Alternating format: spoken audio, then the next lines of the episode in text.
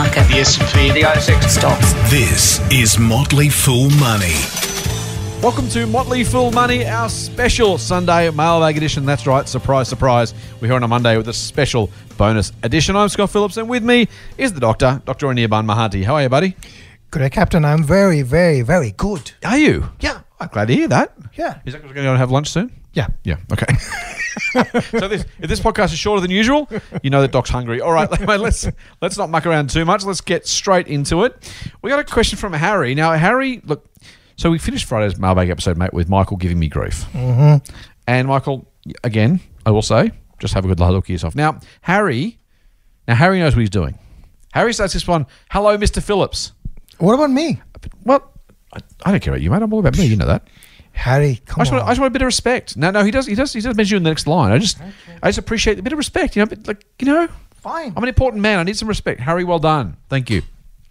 He says, firstly, thanks to you and Doc for all your foolish advice. The podcast has been so insightful and has helped me start on my investing journey. Thank you, Harry.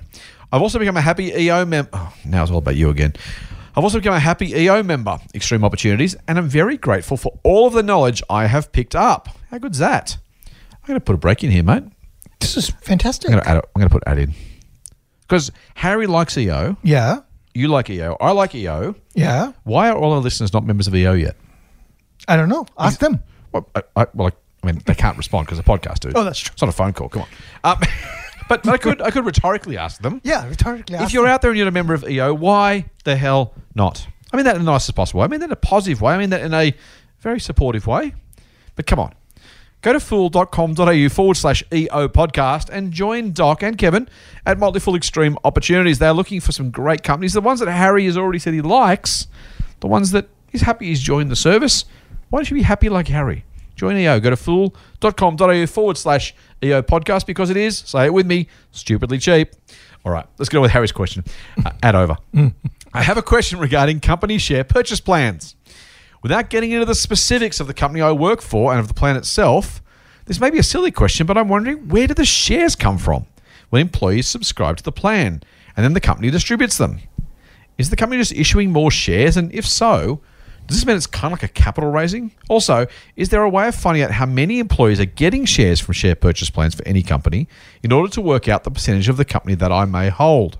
Thanks in advance for your help. Look forward to you and the doc discussing. Full on, Harry. Nice, Harry. Good question, mate. Thanks for the uh, kind words. And I think if more people call me Mr. Phillips, I'd be a happier man. That's all I'm saying. I think people should call you Captain Phillips. there was a movie about that. Yeah. That was a Tom Hanks movie. yeah, exactly. I've still never seen it. well, you should. I should. Yeah, you I should. should. I should. I'm sure it's very, I'm sure it's very good. Tom Hanks never makes a bad movie, does Just he? have grab some wine, Yes. Deal. treasury wine, Deal. and uh, I have to say I own shares in Treasury because you mentioned it, but thank you. Yes. yeah, let's just that. treasury wine. Yes. and then uh, go to iTunes and rent the movie. There you go. I, that sounds very, very good to me. Yeah. All right. so back to Harry's question. Um, Doc, Yeah. where do the shares come from when employees subscribe to the share purchase plan? They're printed. They're printed Yeah. on the company printer. Yeah, the company Up on, up on level three outside the CEO's office. the, the CEO's PA is pressing the print button and the shares coming out the machine. Just like the Reserve Bank can print money, Yes. companies can print shares. Right. Right. So, uh, like in his answer to his question, in most cases, 90, I'll say 90% of the cases, Yep. in some cases, what happens is company actually owns some stock in treasury Yeah. and they can issue that treasury stock. Yep. Most of the time, though, when a company owns stock in treasury, they actually effectively cancel it Yeah. and goes out of circulation. So when new when new stock is issued to employees, Yep. they're basically new issuance. That issuance of new stock is actually disclosed to the market. Yes. Uh, so the ASX will have information about it. Yep. Uh, there will be a, a, a notice of lodgement, Yep. and that notice of lodgement will also tell us how many shares in total there should be there, and effectively, unless you have a database like we have one from uh, S&P Capital IQ, where you can easily look up how many shares are there in total that are out, or when when I say out means issued, you can also go to ASX, uh, look it up, um, or look up the company's announcement pages and find out how many sh- shares ha- are out, and then look at how many shares you own, and you know what fraction of the company you own. Correct. Pretty straightforward. Uh, the companies will in their annual reports always have the total number of shares outstanding, so you can use that number.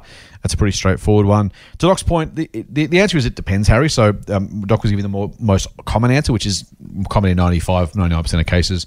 It is possible. Some companies could buy shares on the market to give to their employees. It's possible. Very few do, but it's possible. Um, some can. So we work for a company, the Motley Fool, that actually isn't a publicly listed company. It's privately owned, um, but there is an internal market where shares are printed and then cancelled, um, depending on what's going on in terms of you know occasionally we get a share grant um, our CEO and, and co-founder um, will happily throw us some shares. Say, hey guys, you're doing a good job. Here's some shares, um, and then they give us a chance to sell those shares effectively back to the company to, to uh, monetize that that gain at some future point. Um, so there is an internal market. Those shares are issued and cancelled, issued and cancelled. So it really depends. Um, you know, it's it's it's a question of you know we don't generally speaking love the idea of more shares being issued to any company because it dilutes everybody. Um, the question for the shareholders and for the management is: Is that dilution worth it? Now, if it makes you super, super incentivized to go and you know run through walls and do great things for the company, then that's pretty cheap, right? And it's only it's only effectively a different version of remuneration anyway. If I give you a thousand dollar bonus or a thousand dollars worth of shares in the company, um, you still get a thousand dollars worth of benefit. It's treated differently. Of course, one's a cash expense, the other one is a dilution of shares, and at some point they can get massive. There was a time in the late nineties Doc, you'd remember where companies were giving out shares like confetti. The share counts were going up, but double digit rates every single year, more than that sometimes. When just you know, um, small small startups were, were literally handing them out like like lollies. Um, and that, that actually does hurt. And there was a, a change made to the accounting regulations actually in, in, in um, as a result of that, including uh, people like Warren Buffett put their hand up and said, hey, this is getting a bit silly. Pretending it not, that doesn't cost anything. It was never actually disclosed as a cost to the business. They said it's growing number of shares. And so unless you actually did the maths, you never saw it on the statements. This, in theory, profitable company was actually, you know, handing out half of itself to, to employees. So, it, it but it, it's, a, it's a viable and, and reasonable tool to incentivize staff to align the owners of the company with the staff because they can become owners. So in theory, it's it's right, it's good for a lot of good reasons. I would love to actually see companies choose to buy back stock they're issuing to make sure they are disciplined about what they're doing. It just it just adds a bit of extra you know, cost to the to the not mental cost, right? If the CEO's got to say, well, I've got to go buy these shares on the market and then give them away, do I really want to do that? It might make them think twice. It's always easy to give away something that doesn't belong to you. If I give away shares in another company, hey, what's it hurt me? Um, but generally speaking, that's that's the approach. In terms of the, sh- the size, mate, unless you've got a lot of shares in the company, it'll round down to very, very small amounts of money. Um, if you work for Woolies, Woolies could never give you enough shares for your ownership to be above something like 0.0000001%. This is a you know multi-billion dollar company. If you own, I don't know, thousand, a couple thousand, even ten thousand, twenty thousand dollars worth of shares, um, the fraction of that is just absolutely tiny. Fun, fun exercise to do, by the way. No harm in doing it, um, but that's how you would that's how you'd go about it. Anything else on that? No, I think you covered it. Good question, Harry. Thank you. All right, interesting question, mate, from Mark. Now, Mark starts. This is always this is always a Mark. You know, you're obviously not in marketing, mate, because you've sold this one by saying, "Hi, Scott. Long question and spreadsheet. if it's too boring, you are free not to use it." um, so I, I, lo- I, love it, Mark. I love the honesty up front. You're clearly not in marketing, mate. Um, otherwise, you'd start with, "This is a really, really important and exciting question." And by the way, there's a spreadsheet at the end. So. I love the, I love the uh, I love the frank and uh, and uh, honest upfront nature of it. But he says that I do think it's really important to let people know. So here it is. Dear Scott and Doc, my question is too long for fun banter. Sorry. Well, Mark, we've already thrown some banter in, mate. So, well, you know, there was a challenge you gave us and we rose to it. Mm. Whether it's a, a good, we rose successfully to it or not, it's a different question. Our listeners can answer that. He says, I just sold my ETF Asia. So the Asia is the Asian Tigers ETF. The code is actually ASIA, Asia. He says, I love them and they're my best performing ETF and I wanted to build them up. It covers 100 tech tigers in Taiwan, India, Korea, and China, all listed on their own exchanges except for the Chinese companies, where a few are listed on the Hong Kong exchange, but most of the Chinese companies are listed on US exchanges. I in the US they are called ADRs. I ain't heard of that one either. Now we are going to stop because we'll define it now, so we have to go back to it later. An ADR is an American depository receipt, and effectively it's it's like a promissory note. It's it's the equivalent to a, lim, a, number of shares that are traded on a home exchange.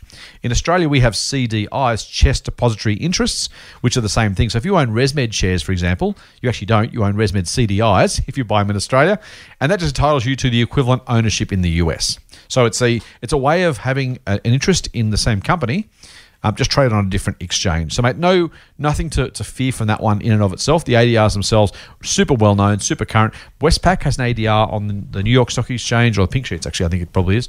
Um, I think NAB does too. There's a lot of us from BHP might, I think. It's a Commonwealth Bank also, I Commonwealth. Bank. There you go. So you know, it's, it's not unusual. It's completely reasonable. Now, the rest of your question though is worth discussing, but just to get the ADRs out of the way. So, you say the Chinese company is listed on U.S. exchanges. It's only in the um, in the spreadsheet of the ETF. So the ETFs have spreadsheets, just to finish Mark's, where they show you what they own. That one finds the actual exchanges, and he has attached a spreadsheet. Chinese companies on the American exchanges make up over 30% of the ETF. Tencent on the Hong Kong exchange adds another 9.5%. But the reason why I bought Asia was to be diversified outside Australia and the USA. If China is booted off the US markets, the stocks would be delisted, wouldn't they? I'm an investor, not a gambler, so I sold and will wait till things become clear, even though I might lose some upside. So he asked a whole lot of questions. He asked about uh, uh, some exchange codes UW and UN. We won't go into that now, Mark. Um, it is a little bit esoteric, but uh, that they, the ADR is the important thing. So they're listed on uh, on US exchanges with American depository receipts. He says, "Why can't I buy the shares on the Chinese exchanges? What's the downside to the ETF if companies are delisted from the USA? And did I do a reasonable thing?" So I love that question. He finishes off with, "Mark hashtag France is in summer." And hashtag Vive le croissant. So um, there you go. That's that's long live the croissant is, how I would normally pronounce it. But I'm trying my try my French accent, my best French accent. Vive le croissant. How did I go? That is awesome. it's almost certainly not, but thank you. All right. So we've done the ADR. We won't do the UW and UN exchange codes because that's just a little bit esoteric. But he says, why can't I buy the shares on the Chinese exchanges?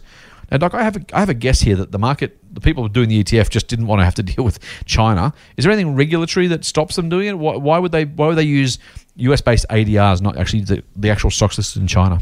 So I don't know the answer. I have a feeling that it is not directly. It's not very easy for foreign investors to own uh, own stock Right. directly. So when I say foreign investors, even in, including the ETF Mm-hmm. providers, uh, to own stocks directly in the Chinese market. Right. Um, I mean, if the market was open, I would I would think a lot of people would be buying directly Sure. Yeah, yeah. the the uh, the Chinese uh, listed entities instead of buying the ADRs. Even Alibaba, I have a feeling, I think this is still right, is actually it's either either a Hong Kong or Cayman's listed entity you actually own shares in that has some sort of cross shareholding with the Chinese company. Yeah. Most Chinese investments made outside China are made with some sort of derivative investment. vehicle. I think so. There's some rule maybe that says that you know a certain percentage of ownership can't be outside of Ah, uh, can't be a non uh, non citizen of China. Makes sense. And I think this, I don't know. I'm not. So I think that's the rule. I, Mhm. I'm not 100 percent 100 percent across Yeah, that. Um, in terms of what the legalities there are, Yep. there there's got to be some legalities there.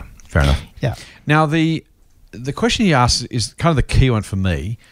He The says, What's the downside of the ETF if the companies are delisted from the USA?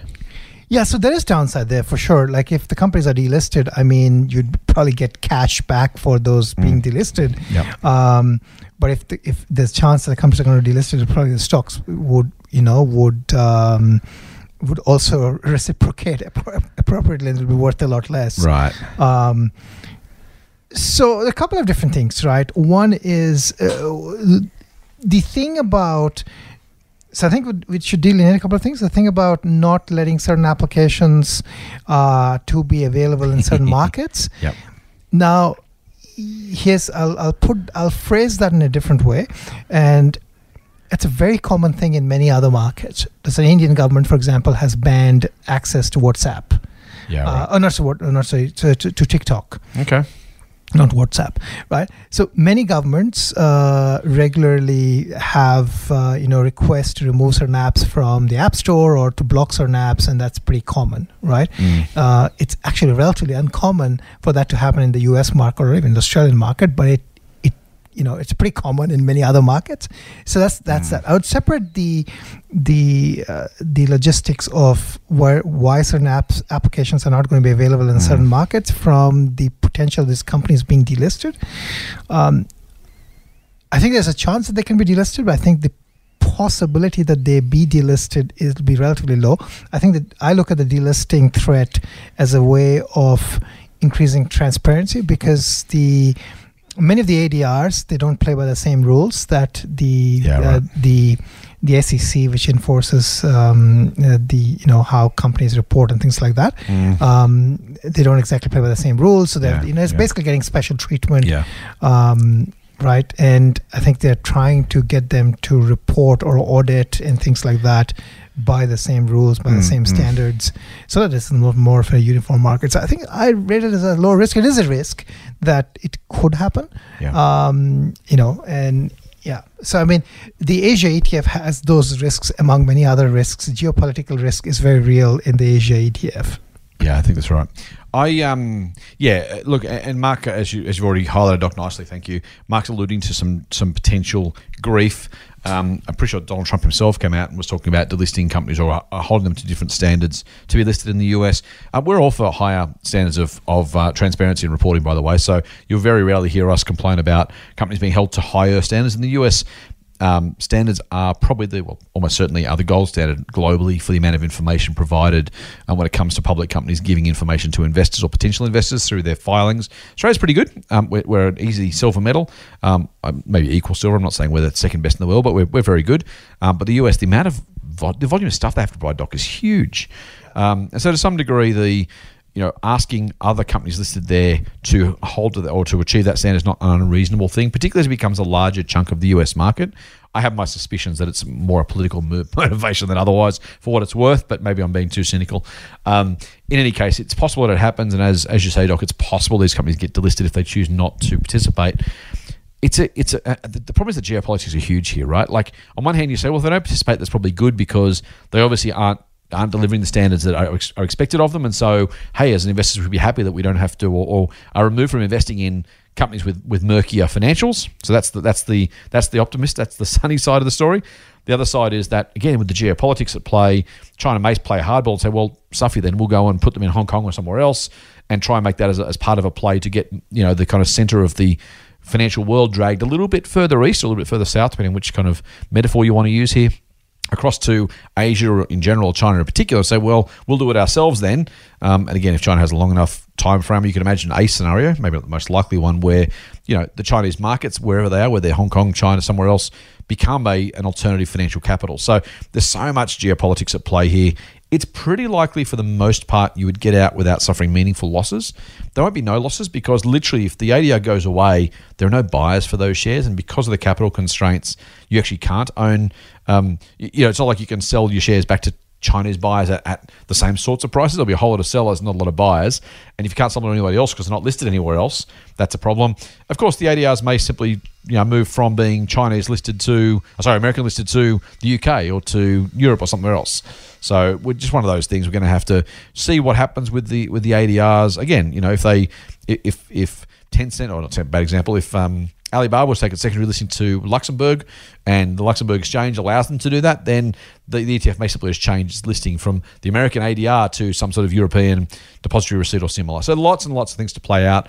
I, for what it's worth, I, so I've, I've been long worried about this question, Doc, and I've avoided some of these China's listed companies to my detriment. And so my advice might actually be don't, don't be me.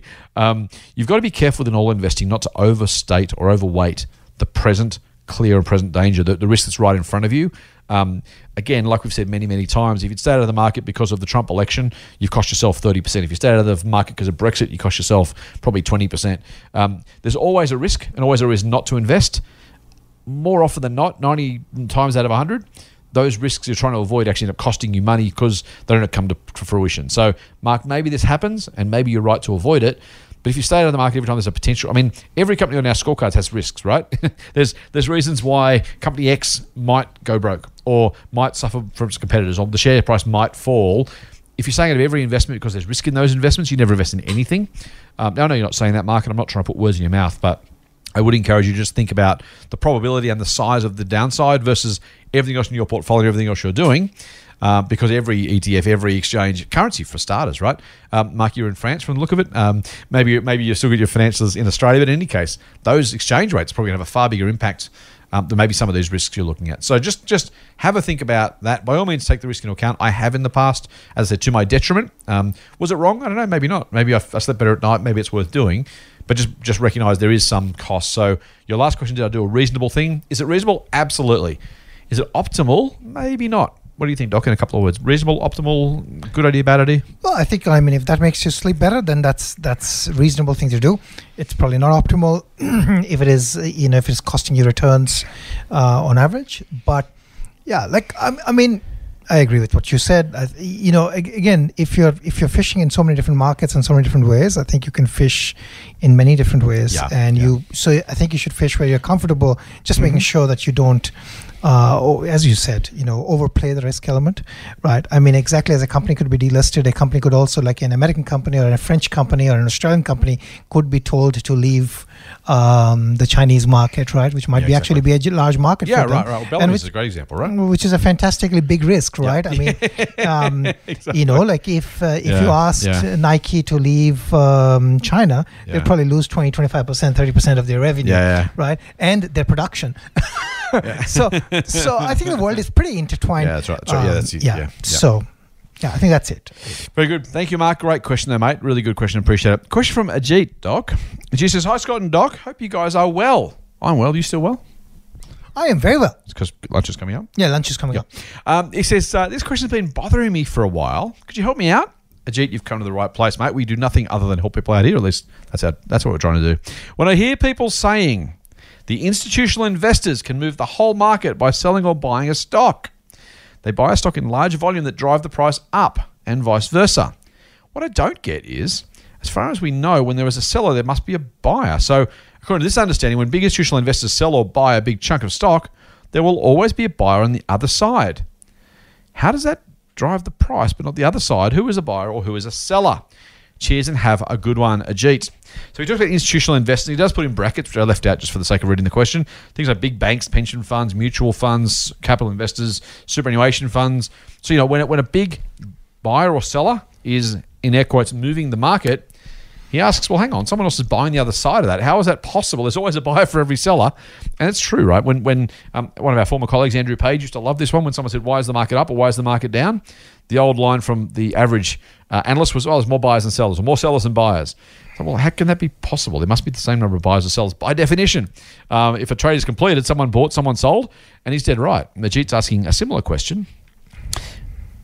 That being said, Doc, there is some truth in the statement that a big seller or a big buyer does move the price. How is that possible if every buyer has a seller? Yes, every buyer has a seller, but every seller has a price and every buyer has a price, right? And that's what moves the market.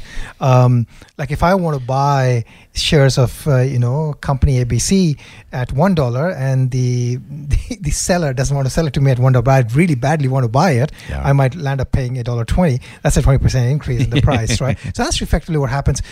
Basically, what- when people say there's buying pressure, it means that the sellers are not willing to let go of the shares at the price buyers Yeah. or at the current price so the price keeps moving up and when there's selling pressure what it effectively means that sellers really want to get out at any price Yeah.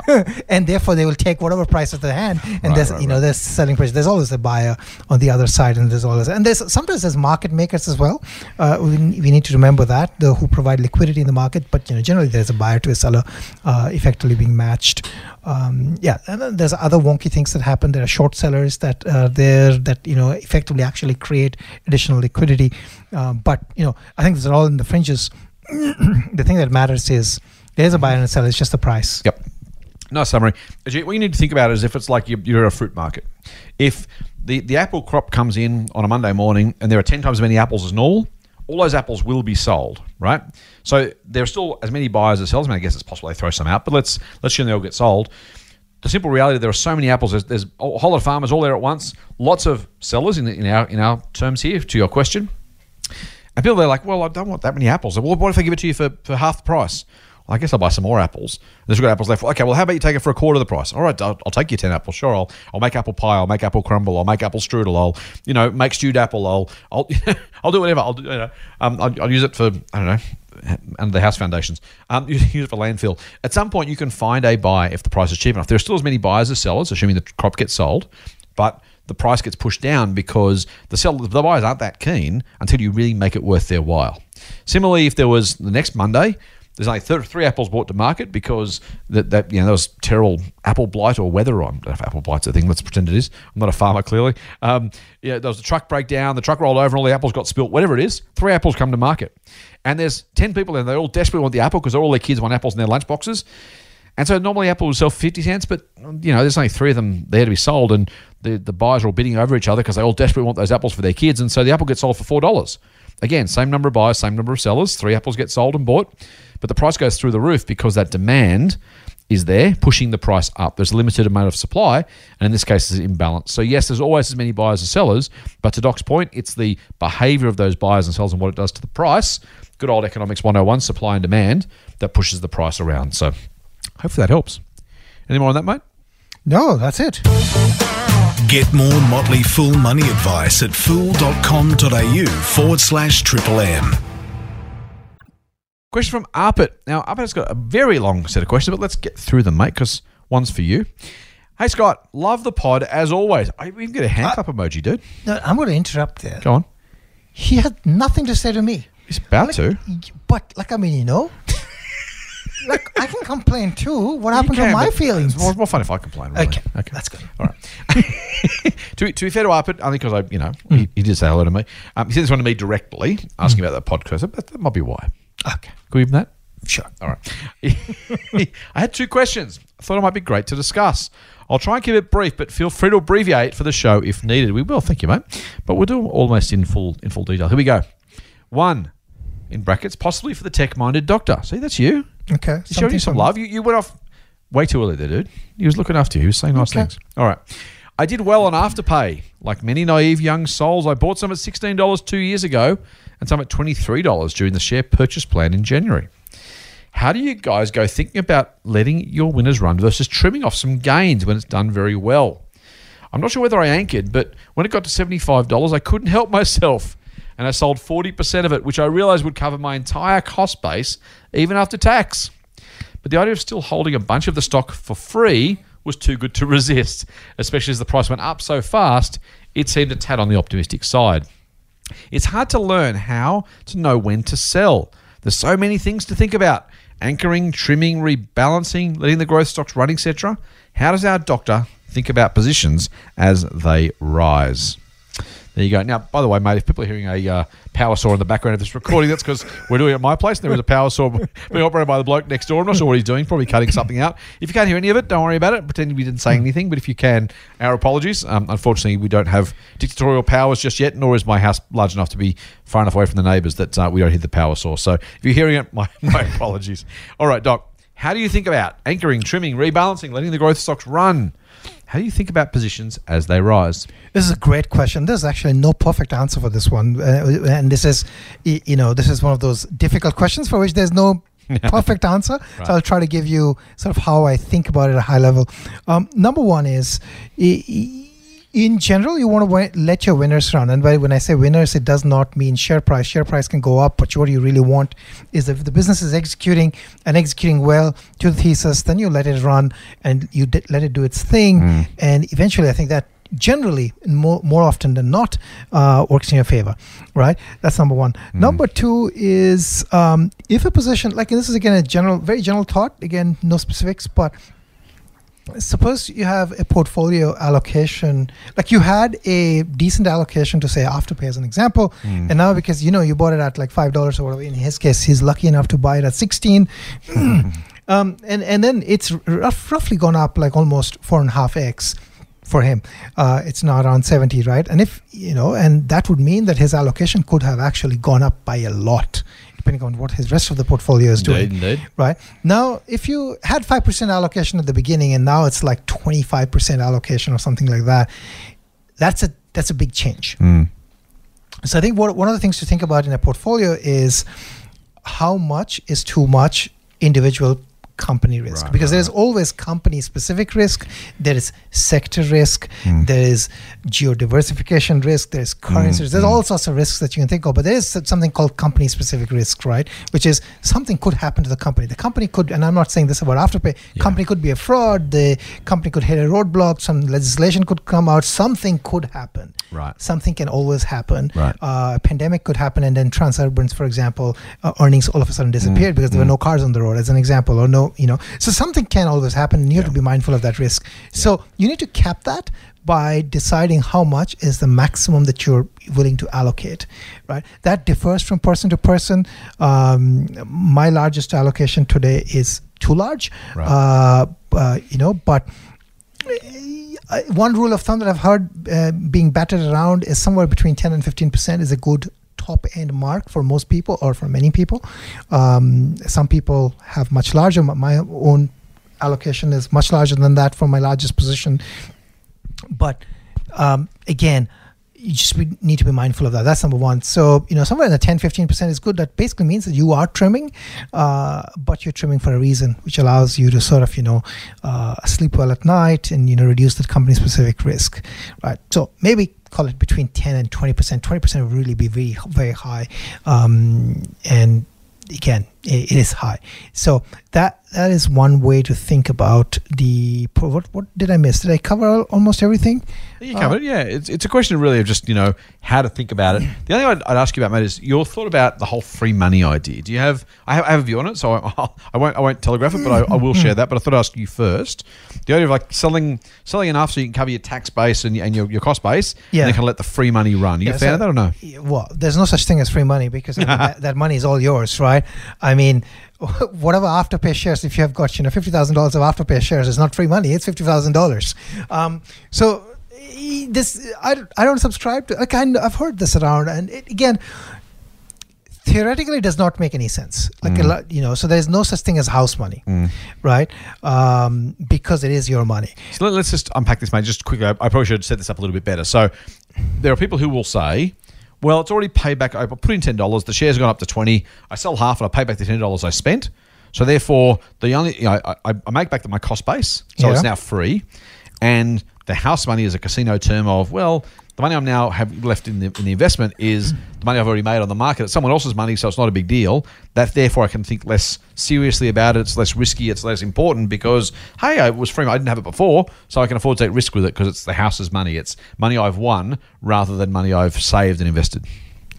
Yeah, but, but that's, you know that's that's factually incorrect because, well, in my view, because uh, I mean, your portfolio is your portfolio, right? Your portfolio has a value. That's your what what it is worth. Correct. If you invested ten thousand dollars into Afterpay and it's like worth now, it's gone up five x, Yep. and it's worth fifty thousand. Well, you have fifty thousand dollars, Yep. right? And that forty thousand dollars is like a new car. Yeah, that's right. So, no, like a nice new car. Yep. So, uh, or uh, like you know, um, uh, twenty uh, iPhones or something like that. Mm, Right, right. So, like I mean, whatever it is, it is your money. So I would not think think of it that way. Uh, I get it why people think about it that way, Mm, but it is. Uh, I would say that's your money, and you want to you want to allocate your money appropriately, as such that you feel comfortable managing that fund, and you sleep well at night because of your allocations. I think that's important. I completely agree. I, th- I find the idea of house money abhorrent. Um, not not not in Arpit's case, he's doing the right thing, but I understand the, the approach. But the the whole idea that we've convinced ourselves that we can somehow take risk we wouldn't otherwise take if it was in air quotes our money. Um, here's the idea, right? Let's let's say you had two scenarios: one where you had worked really hard and saved a million dollars. The other way you'd invested ten thousand dollars and you'd done so well with your investment that ten thousand dollars become a million dollars. You've got a million dollars either way. There are two portfolios you own, both with a million dollars in them. It makes no sense at all to treat one of them with some degree of abandon and the other one with a huge amount of um, conservatism because the way you came about the money was different.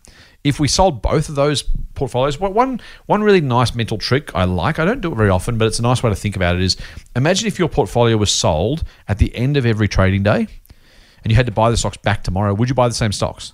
And your point, Doc, it's it's, it's fifty thousand dollars. Real, it's real money, right? We don't know that Arpit's made fifty grand, by the way. We're just use those as, as a as a placeholder. If you made fifty grand, like fifty grand, you can buy the iPhones. You can sell it and buy Woolies shares. You can sell it and buy more Afterpay shares tomorrow. You can you know, do anything with that money.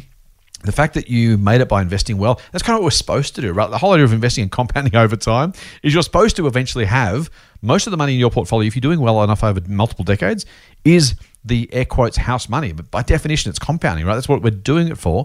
Um, doesn't it make it you should take any risks? No, because this money is real money. You'll spend it. You know, you really spend it. And frankly, if you've got that cash, you should be looking at the future and saying, if I have fifty thousand dollars in Afterpay shares or Woolies shares or Berkshire Hathaway shares or Apple shares, um, I own Berkshire. Doc owns Apple. Um, you, you, know, you, you're literally say, okay, well, I could, I couldn't, I could sell this right now and buy whatever other company I wanted to do to maximize my investment. And by the way, here's the other thing: if you made a fifty grand profit in Afterpay, you sold it, and you spent that money to buy shares in Apple you think about that money differently if you talk about house money, right? Because it goes from being house money to money I invested in Apple. That's my cost base. Just because the cost base in theory is different doesn't mean your future for that money. You should be simply saying, how do I make the most of this 50 grand moving forward? What is the best investment I can own or multiple investments I can own to maximize the returns from this 50 grand over the next year, 10 years, 20 years, 50 years? Um, that's that's the only question that matters. So please, please, please ignore the house money, free money idea. Assume it's all yours. Assume you worked hard for it because if it goes away, you're going to have to work hard to get it back. So treat it treat it that way, um, and don't don't uh, don't don't get too. Um, I want to say you're not being reckless, but just just be thoughtful about how you do it. Second question, mate. He says only if it's relevant for the show. It's a tad niche, but we'll go with it because it's a really good question. I think other listeners might have a question. He says I've got two sets of units. By units, he means two groups of shares, not units in literal you know apartments. Uh, one with a capital gains tax discount and one without. Is there any situation it would ever make sense not to choose the CGT discount units as the ones to sell off. Now, let's put this in context. So, we know that investors get a discount on their tax if you hold the shares for more than 12 months. You pay half the tax rate, which is not nothing, right? So, um, his question is I've got two lots of shares. One will be taxed at a lower rate because I've owned them for more than 12 months. The second group will be taxed at a higher rate because I haven't owned them for 12 months yet. You say, well, obviously, you would assume you'd always sell the units with the lowest tax, right? Because you want to pay more tax than you have to. But he's saying, is there any circumstance in which you wouldn't do it? Is there any circumstance which you'd sell the higher tax units first? Doc, what do you reckon? Good question, right? It's a good question, actually. Um, I don't know actually the answer to that largely mm. because I mostly do like a first in, first out FIFO. Um, and the other reason is I, you know, if I'm selling, most of the time I'm selling because my thesis is completely broken, in which case I'm just selling the lot. Um, it's, yeah, I don't know that. I actually don't know the answer to this one. Okay. I don't have a strong view either, but I, I can imagine. I, the only time I can imagine doing it would be if you had a situation where you had a capital loss you wanted to offset the tax against, and you wanted to offset the maximum amount of tax payable on that loss. But again, even then, you could carry the loss forward multiple years anyway and eventually do it when you needed it. So I, I can't imagine a scenario where that would be necessary. If you had, for some reason, you wanted to or you had to soak up a tax loss earlier, um, that's the only time I could think of, Doc, that I would actually do it that way. Um, you got to pay the tax either way eventually, so it's kind of just delaying the inevitable. But hey, when it comes to tax, delay it as long as you can legally. Um, I think yeah, I, I, I said only if you wanted to soak up a tax loss in a hurry, because you have to do it eventually. But again, you'd still want to kind of like leave it as long as you possibly could. So I still think I'd, I'd probably always sell the lowest tax parcel first. But um, I'd say, well, the, actually, uh, but the only, the only one I would say, sorry, just quickly, it, it depends entirely on the tax, uh, the cost base of the shares. So far more importantly is, so I should have done this up front, just occurred to me. Um, CGT discount, you always want to pay a lower tax rate. But in two circumstances, if you had, and yours are, your cost prices are reasonably similar, so it wouldn't apply to you here. But if you'd bought shares at uh, I'll pick some numbers to make my life easier, right? Let's say you bought shares at a dollar and you bought shares a year later at $99 and the share price was currently 100 bucks. Now, you might, you know, the tax rate on the second lot of shares will be will be higher because you are, um, you know, it's a short term holding, but you only made a dollar in capital gains versus the ninety nine dollars in capital gains in the other one. So the dollars worth of tax you're paying are very very different. Does that does that make sense, Doc? It's kind of so you want to look at the dollar value of the tax you have to pay, not the tax rate you have to pay. And in that case, you want to pay the, the smallest dollars worth of tax. So if you got a, if you got a massive parcel with a tiny tax rate, um, or, or a small parcel with a massive tax rate, it still might be worth you paying the the higher the, the higher percentage, which might actually be less dollars worth of tax. I don't have to explain that very well. That makes sense. It's a little bit convoluted, but yeah, yeah, yeah but focus yeah. on the amount of right. uh, amount of tax you're paying, correct, not the, not the percentage, not the percentage. Yeah, that's you've done it much better than I do. Thank you. Yes, so do Yeah. do the maths up. It if if whichever one has the least tax dollars payable, that's the one I would sell if I were you. I would just set this at a high level. If you have this problem, Yeah. It's a good problem. to It's have. a very It's one of those very good problems to have. Most of the time when I'm selling, I'm just reporting a loss.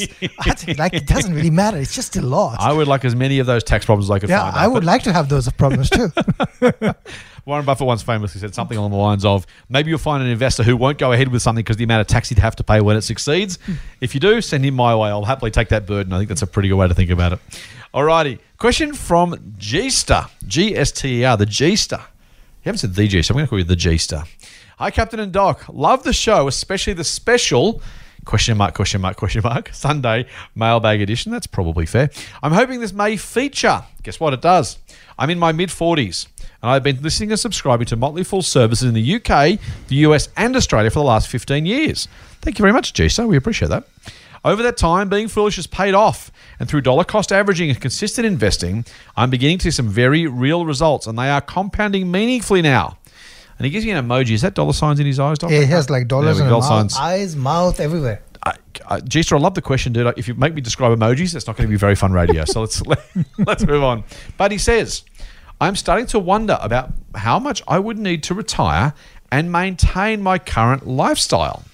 Do you or the doc know of any good online retirement fund calculators that will be able to help me understand how close I am to this dream? In brackets, perhaps pipe dream. Thanks, G Star. Now, in the in the common, the kind of the, the reasonably recent but very impressive line of great hashtags, hmm.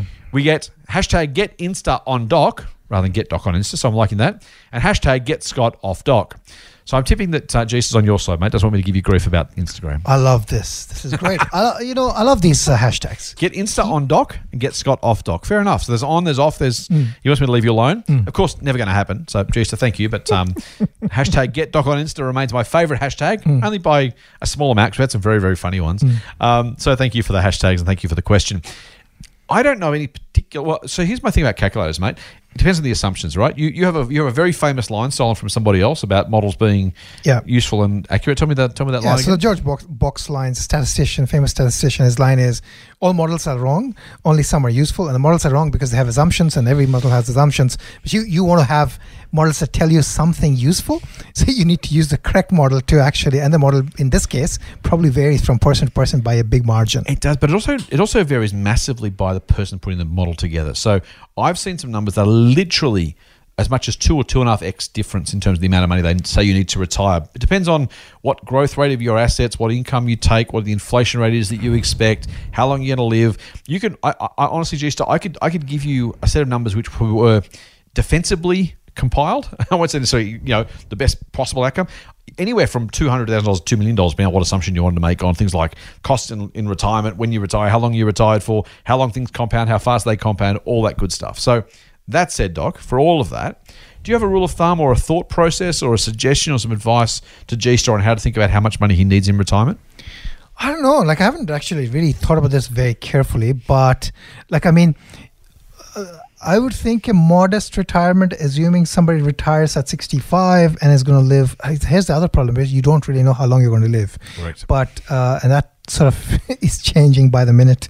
Um, but if somebody retires at 65 and is going to live until 85, so they've got 20 more years to live. Um, my rule of thumb would be that you'd probably be spending for a couple somewhere around sixty thousand, seventy thousand dollars a year, Nice. right? And this is assuming that you've paid for. Mm. Uh, you Yeah. know, uh, and this is this is, I think this is a good retirement at 60,000 level for a couple. nice, Maybe yes. 60, 65, 70,000. uh, You know, if you're paid for your house and everything, you're paying your bills and you're basically having fun. Um, and, and, and assuming that you're not really buying it, well, you might have to actually buy a new car, which can cost actually the entire 50, 60,000. So maybe 100,000 is actually probably the right number. So, so assume $100,000 and assume that you have to spend that for 20 years. That's a lot of money. that comes to something like 2 million, right? And here's the thing, right? So everyone has. I, what, what I've seen most calculators use, which I actually quite like, is rather than choosing a dollar value, most retirement calculators suggest about 75% of your income pre-retirement as, as, a, as an assumption is what you would need to live on in retirement. And I like that because for some people who are listening to us who are earning forty five thousand dollars a year, they're saying hundred grand in retirement. Man, if I get that now, I'd be happy. I could I could do with you know I can live on fifty or sixty. That'd be perfect. Other people listening to us who are high flying corporate lawyers driving their Ferraris around, like, you kidding? I can't live on less than a million dollars a year. I've got to pay for this Ferrari.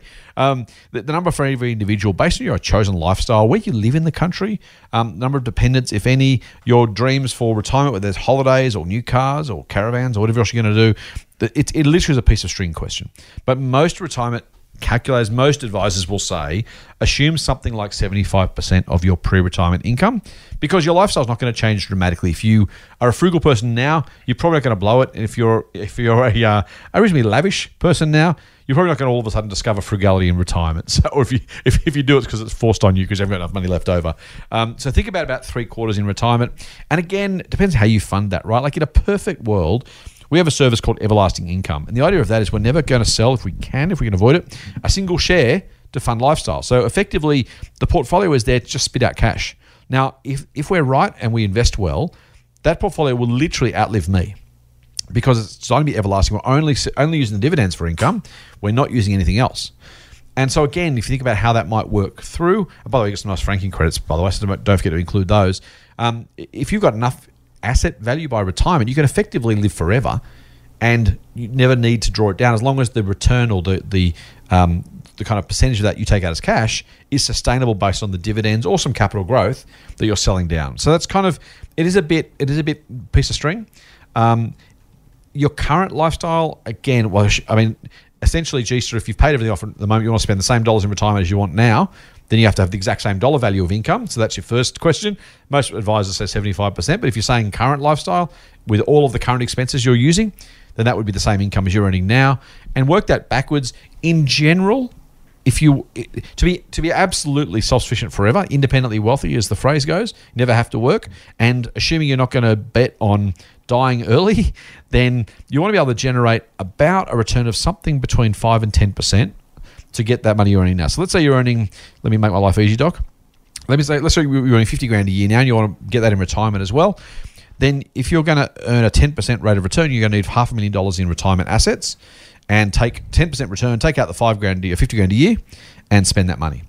If you're only going to get seven or eight percent in retirement, though, you're going to need something closer to seven or eight hundred thousand dollars. So just as, as the numbers go up, obviously the return comes down, um, and vice versa. So think about that.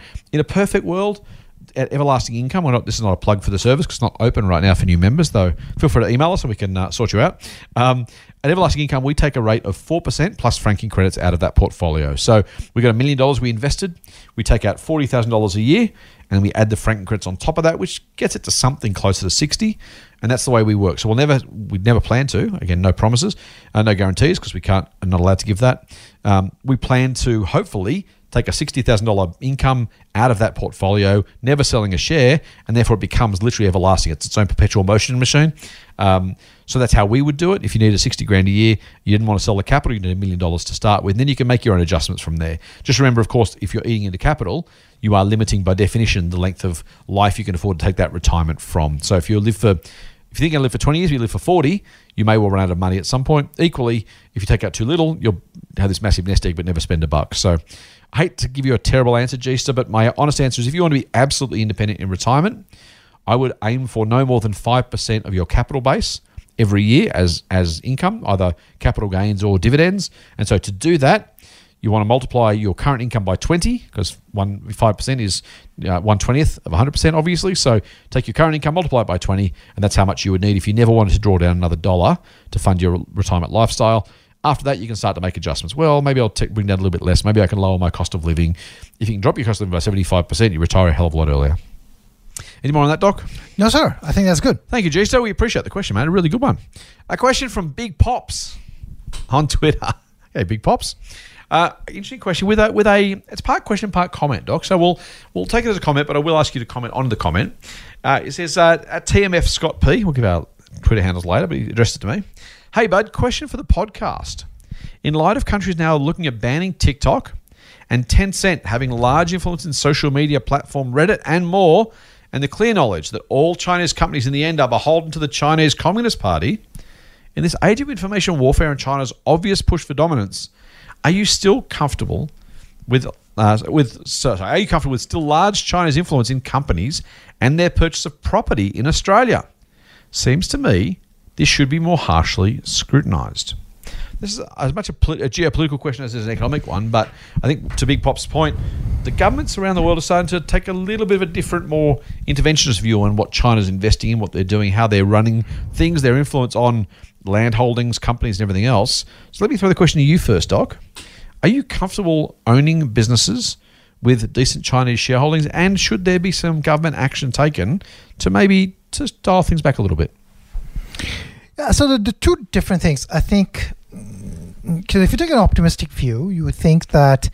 Um, I guess the main point of difference that we would have, say, between Australia or you know other OECD countries and China would be their governing structure, right? Mm-hmm. And one of the differences, and the key differences, is if you have a party or if you have, if you have a governing system that essentially ensures that somebody can govern for life, versus a governing system where we can basically ensure that the, you know, um, our PM is not elected next time. Uh, I'm not again. That's not a, that's not a political statement, Oh, but I'm saying ba- We have the choice. well, yeah, you have the choice, right? You have the choice of choosing a leader Yep. Um, every so often, and uh, they have to es- essentially answer the court of uh, you know the public. So I think that is Right. the higher level tension. I think, um, and. I think that's a good tension to have because of all the systems that exist. Uh, we know that well, no system is perfect, including democracy. Because I mean, Yeah. you know, you, you somebody could win by fifty-one percent versus forty-nine percent. What, what about the forty-nine percent that voted for somebody else? Right, right, exactly. Yes, so, yeah. mm, I mean, I mean, there's that, right? Just squeaking over the line doesn't exactly make it the overwhelming. Exactly. it? So and, and then that and then then the and the winning combo can then make all the decisions that they wanted to in contravention toward the other forty nine percent wanted. exactly, yeah. Uh, and actually, that is a very common uh, uh, occurrence all across all democracies because you know most of the time people are winning on the margins, right? I can't remember a time when Australian government was returned with more than 55% of the vote. I'm sure it must have happened from time to time, but it's really, really rare. It's very often 51, 49, 52, 48, something like that. Yeah, and, and Australia is is really a rare example in the world because it's probably one of the few countries where voting is compulsory. Yes, true. Right. If you if you don't Well, vote, you yeah, don't- well, it- that I mean, makes it- a huge difference. Yeah, I mean, in the US and the UK, people win with something like 24% of the population voting for them. Yeah, because like maybe fifty percent of the public actually did not vote. Exactly. So, um, or, or, or the voting. So, so that's the, I think the difference. I think the difference. It's basically a um a, a cult. I wouldn't even call it cultural. I think it's it's a it's an ethos thing of what the democratic system allows versus does Mm. not allow. I think that's the issue.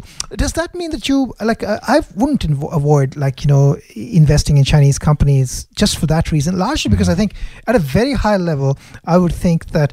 Um, it is in everybody's interest that China is part of the society of the world, Mm, and it's in mm. China's interest that China is part of the society of the Yeah, world. right. And we are so right now. I think the world is so intertwined. It's so difficult to just you can't extricate Yeah, man, what do you do, one right? country Yeah. you can't carve out. There's no such carve out mechanism. Mhm. It is not possible. It's not in anybody's interest.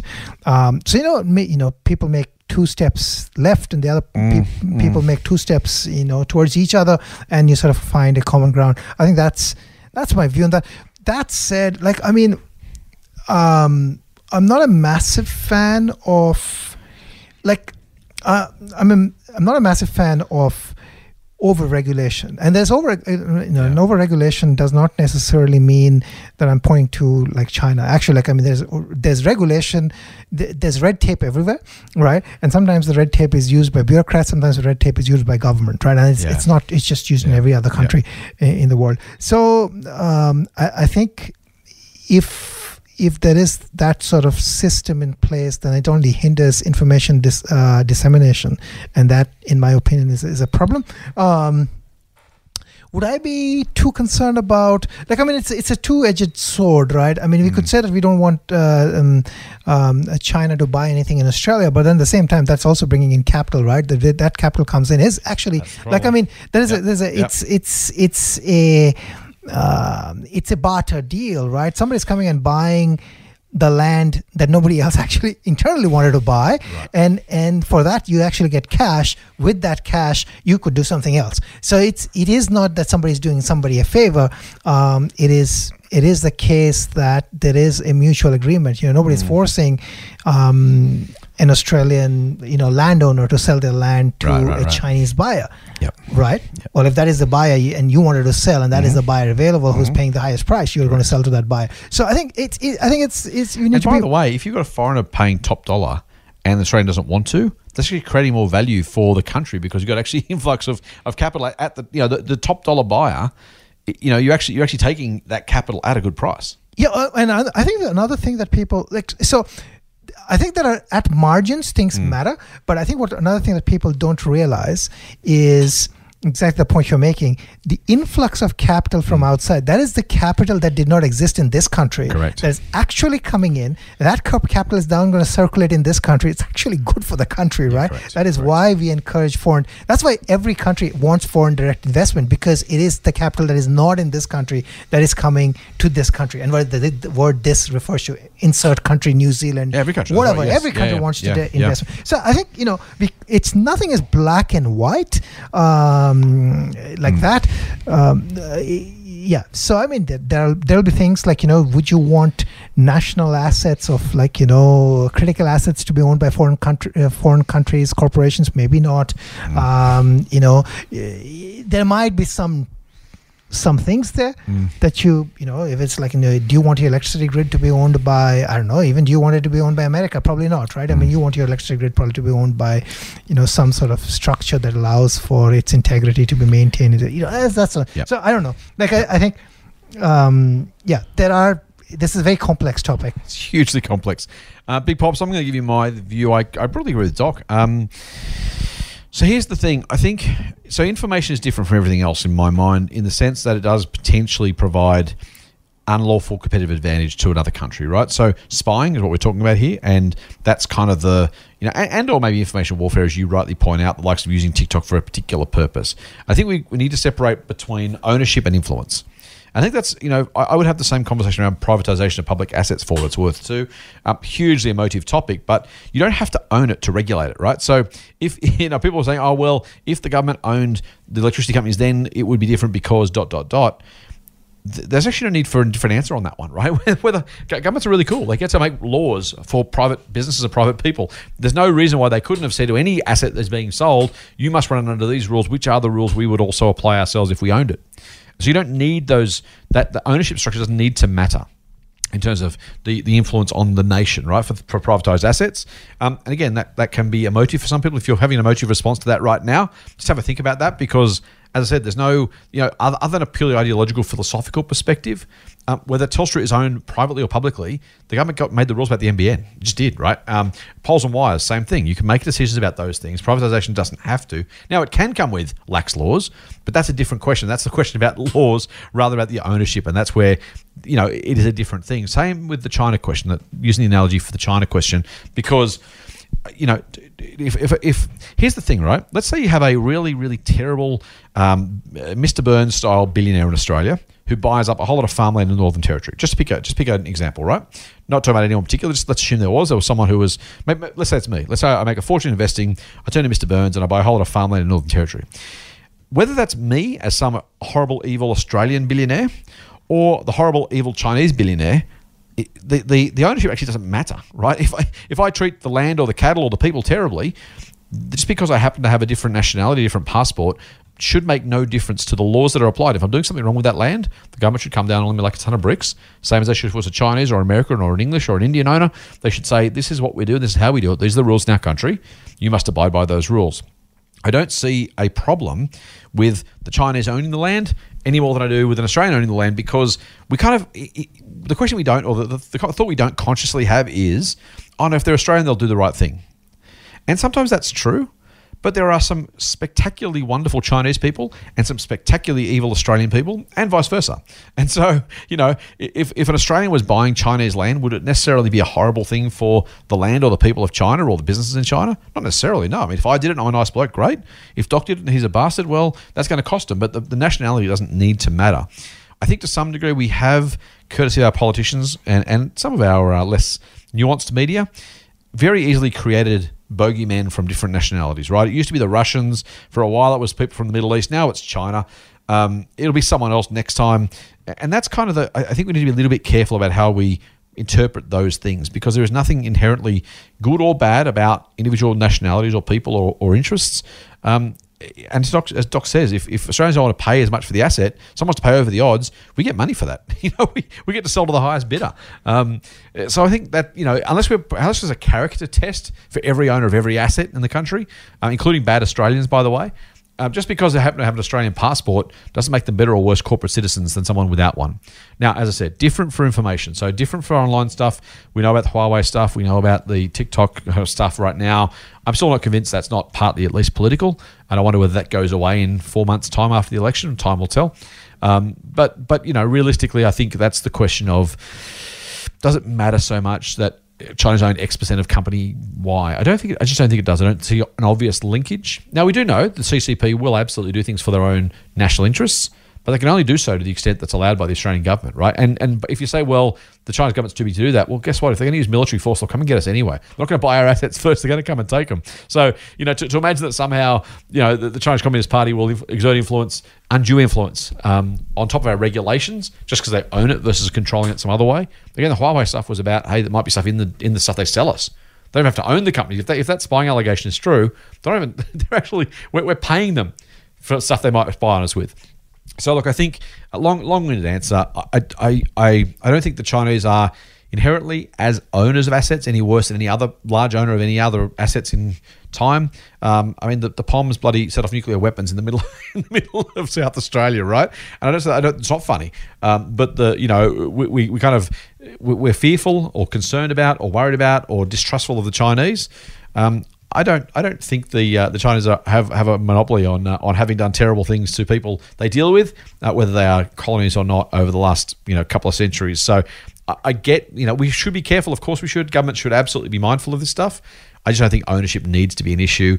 Um, and if their influence on social media is, I mean, look, you know, frankly, the US's own election was probably messed around with by Facebook existing, right?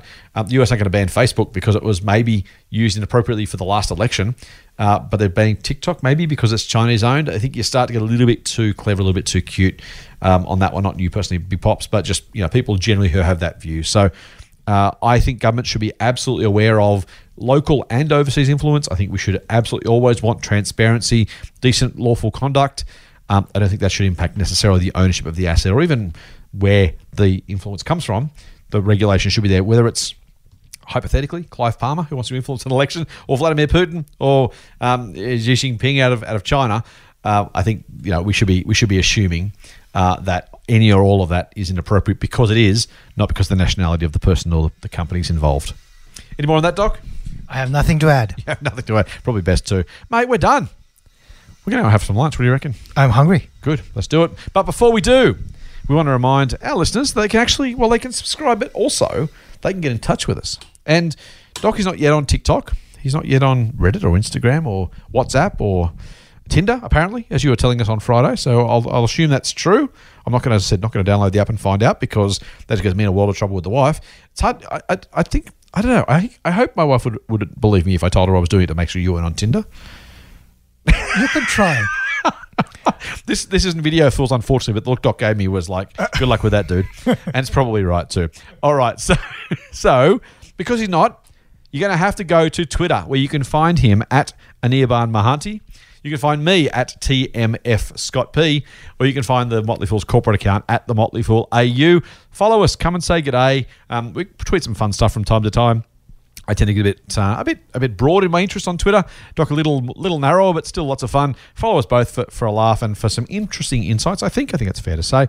Um, that's always fun, and of course, to ask your questions either uh, mentioning us with our Twitter handles, or send us a DM, or as the cool kids apparently say these days, Doc, slide into my DMs. That's the that's the phrase they use when they want a message. How?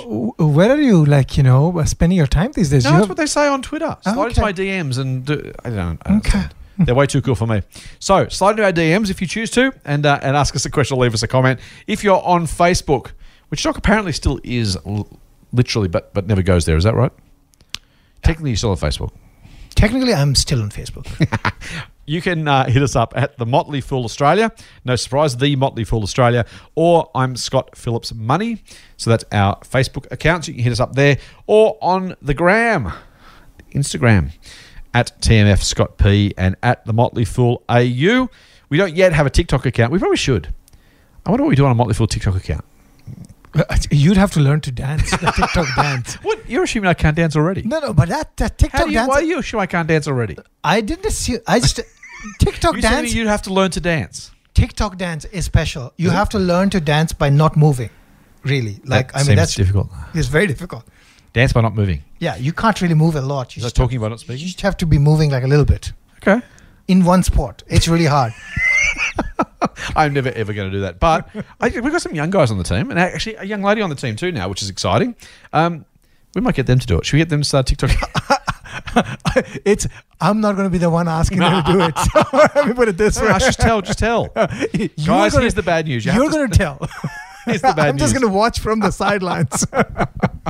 So stand by for a Motley Fool Australia TikTok account, or not, as the case might be. Uh, but do please get in touch. And if you want to email us, info at fool.com.au goes to our crack member services team and they will make sure the message gets passed on.